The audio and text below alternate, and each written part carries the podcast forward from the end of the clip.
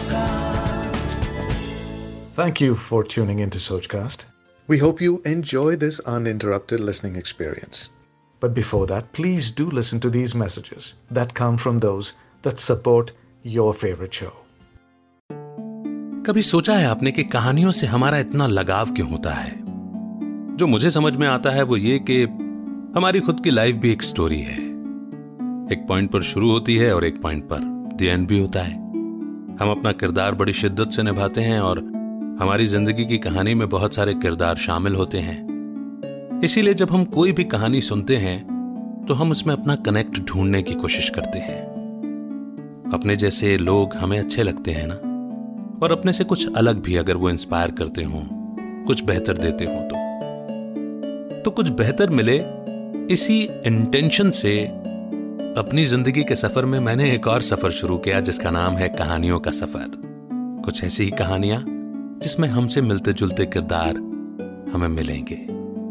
सोचकास्ट पर मेरे यानी अमित के साथ सुनिए कहानियों का सफ़र। एक बार की बात है, दो कैदियों को फांसी की सजा सुनाई गई थी। फांसी तो मिलनी ही थी उनको, लेकिन वैज्ञानिक कुछ प्रयोग कर रहे थे तो उन्होंने स्पेशल परमिशन लेकर के इन दो कैदियों पर प्रयोग करने का सोचा। शायद हो सकता है यह किस्सा आपको पता हो। हुआ क्या था? एक कैदी को बिठाया गया, उसकी आँख पर पट्टी बांधी गई, उसे सुई चुभोई गई, उसकी आँख से पट्टी हटाई गई और उसके सामने एक सांप छोड़ दिया गया। कैदी ने देखा, मुझे सांप ने काट लिया है। उसके मन में डर, घबराहट, चिंता पैदा हुई। उसने ये मान लिया कि मुझे सांप ने काटा है। तुरंत उसके शरीर में, पहले मन में और फिर उसके तन में ऐसे लक्षण प्रकट हो गए जैसे सांप ने वाकई में काटा हो और अगले पाँच मिनट में उसका शरीर नीला पड़ गया, उसके मुँह से झाग निकलने लगा, उसकी आँखें फिर गईं और उसने वहीं पर शरीर छोड़ दिया। इसके बाद दूसरा कैदी लाया गया। उसकी आँख में पट्टी बांधी गई। उसे सांप से डसवाया गया। सांप को किनारे कर दिया गया। फिर पट्टी खोली गई। पट्टी खोली तो कैदी ने देखा कि कोई साइंटिस्ट है और उसके हाथ में तो पेन है और वो मेरे पैर के पास बैठा हुआ है।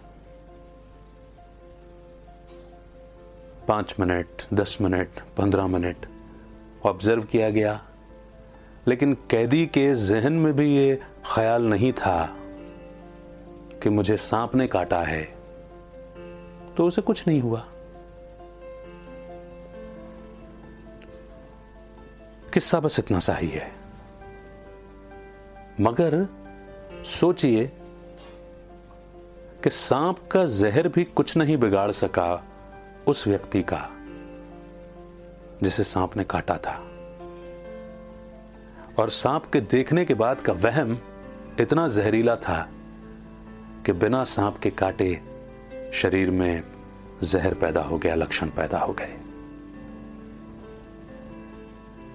तो आज का यह छोटा सा किस्सा या छोटी सी कहानी फिर से इसी बात को दोहराता है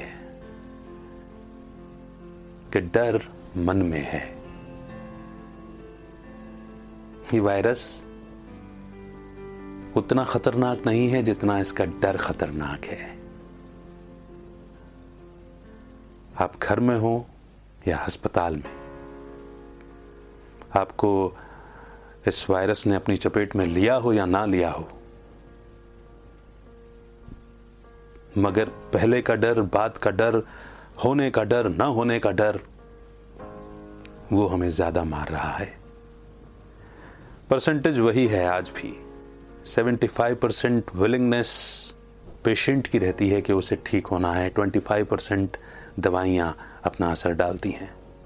ये जो मैं परसेंटेज बोलता हूँ, डॉक्टर साहब से पूछने के बाद ही बोल रहा हूँ। तो पहले भी वही परसेंटेज था, आज भी वही परसेंटेज है। जो डर गया, सो मर गया। गब्बर सिंह ने गलत नहीं कहा था। सलीम जावेद साहब ने गलत नहीं लिखा था। और जो डर पर जीत पा गया तो डर के आगे जीत है। इतनी सी ही है कहानी। कॉल टू एक्शन सिर्फ़ यही है। कमेंट सेक्शन में हिम्मत की एक बात लिखिए और हिम्मत की उसी एक बात के साथ औरों तक इस छोटी सी कहानी को साझा कीजिए। बहुत जल्द एक नई कहानी के साथ फिर होगी मुलाकात। तब तक रखिए अपना बेहतर ख्याल। मुस्कुराते रहिए। लाइफ खूबसूरत है। अमित का नमस्कार। जय हिंद, जय Bharat. Like this Soch cast tune in for more with Soch cast app from the Google Play Store आशा करते हैं कि आपको ये सोच कास्ट बहुत पसंद आया। अगर कुछ कहना है इसके बारे में तो लिख कर बताइए हमें अपने फेसबुक और इंस्टाग्राम पेज पर सोच कास्ट ढूंढिए। अगर आपको अपनी सोच दुनिया को सुनानी हो तो सोच कास्ट करो। सोच